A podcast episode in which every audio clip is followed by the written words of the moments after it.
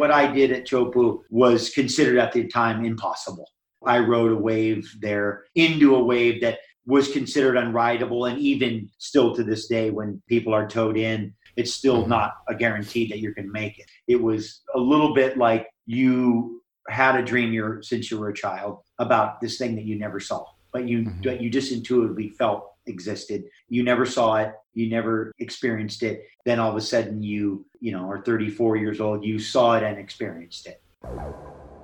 Hey guys, welcome to the High Performance Tips. Today we're chatting with Laird Hamilton, who's one of the world's most iconic figures in surfing history.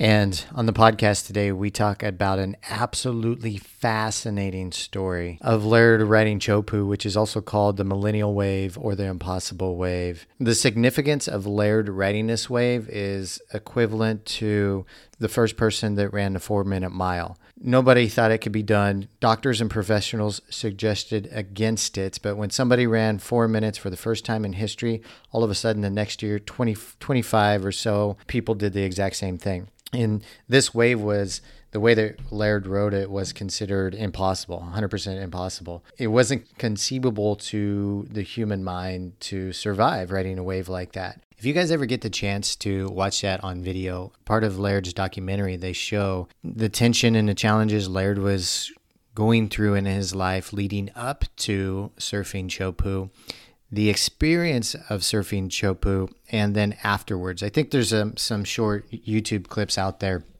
but I think I first saw this like in 2008 when he, uh, the YouTube videos or the documentary on Laird surfing Teahupo'o, and I was just absolutely fascinated by it because, as he mentioned, it's kind of like the four minute mile. You know, after he did it, quite a few people started to do it, but still a, a daunting, daunting, big, big challenge.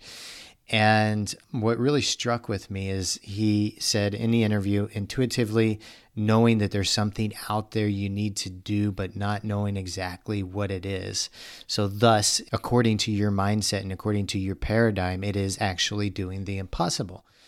And his quote was That's 35 years of believing in something that you'd never seen, thinking you were going to do it, but not knowing how you were going to do it because you've never seen it. And then I was able to both see it and do it which I think is a fascinating experience and something that definitely resonates with me because I have many goals in my life that, you know, I almost feel like they're things that I know that I need to do. Like there's a big thing out there that I know that I need to do, and I don't know exactly what that thing is, but I know that I need to do it and I'm going to do it eventually whenever it comes across my plate.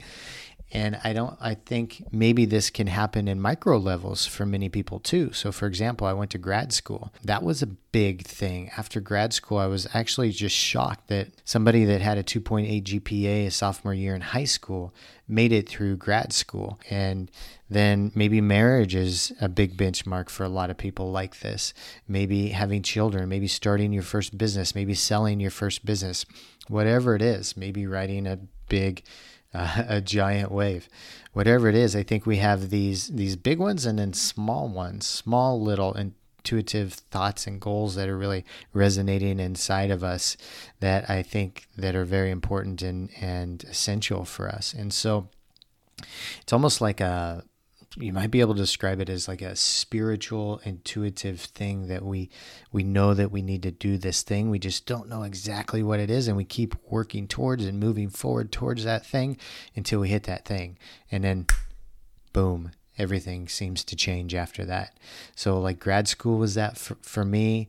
For those that don't know i've been traveling the world nine years living abroad and remotely while building business online that was definitely a thing for me. Coming across the book, The Four Hour Work Week, leading up to that travel and location independence and remote business, uh, that was a thing for me. And so I still feel like there's there's other things like Laird was talking about that are out there um, that are still like real juicy and, and just waiting until they come across my path or I find them in, in my journey and to take myself to the next level. And later, you guys will see Laird talks about how the world started taking him seriously after Teahupo'o. That moment actually revolutionized the sport of big wave surfing. And it is what it is today because of Laird surfing Teahupo'o. All right, let's hop into it. with Laird Hamilton.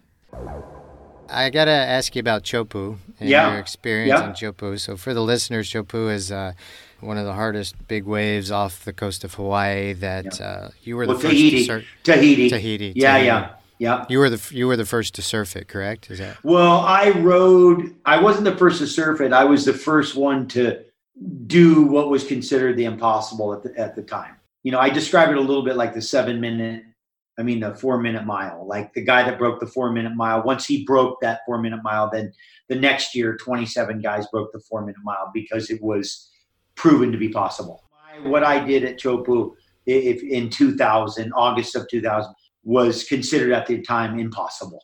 I rode a wave there with a technique that I developed called towing, where we were able to tow ourselves on into a wave that was considered unrideable. And even when you're towed in, it doesn't mean that you can actually make it because of the what it takes to actually ride the wave itself. And it, still to this day, when people are towed in, you know, we're talking 20 years later, it's still Mhm. not a guarantee that you can make it. And it was it was a very emotional day for myself because it it was a little bit like you had a dream you're, since you were a child about this thing that you never saw, but you Mhm. you just intuitively felt existed. You never saw it.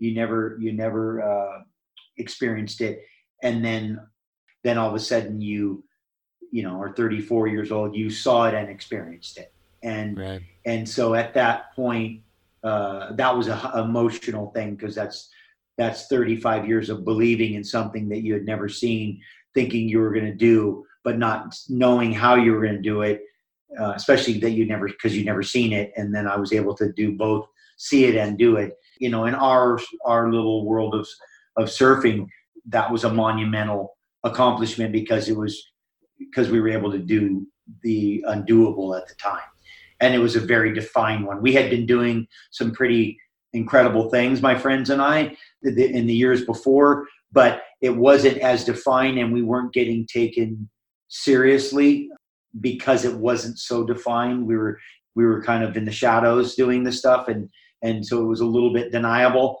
This particular uh, achievement was undeniable, um, and there was no way to for any naysayers to disclaim it. It had kind of just it silenced all of the all of the scrutiny that was going on uh, up until that point. But that was a uh, and a very emotional day and a and a very emotional experience, and I've it definitely helped helped me with a continual continuing my drive. It was one of those things where sometimes if you're just patient enough to wait that you don't know when it's going to come and you'll get something that you need to help you go on and to and to keep pushing you. But a lot of it's about you know waiting.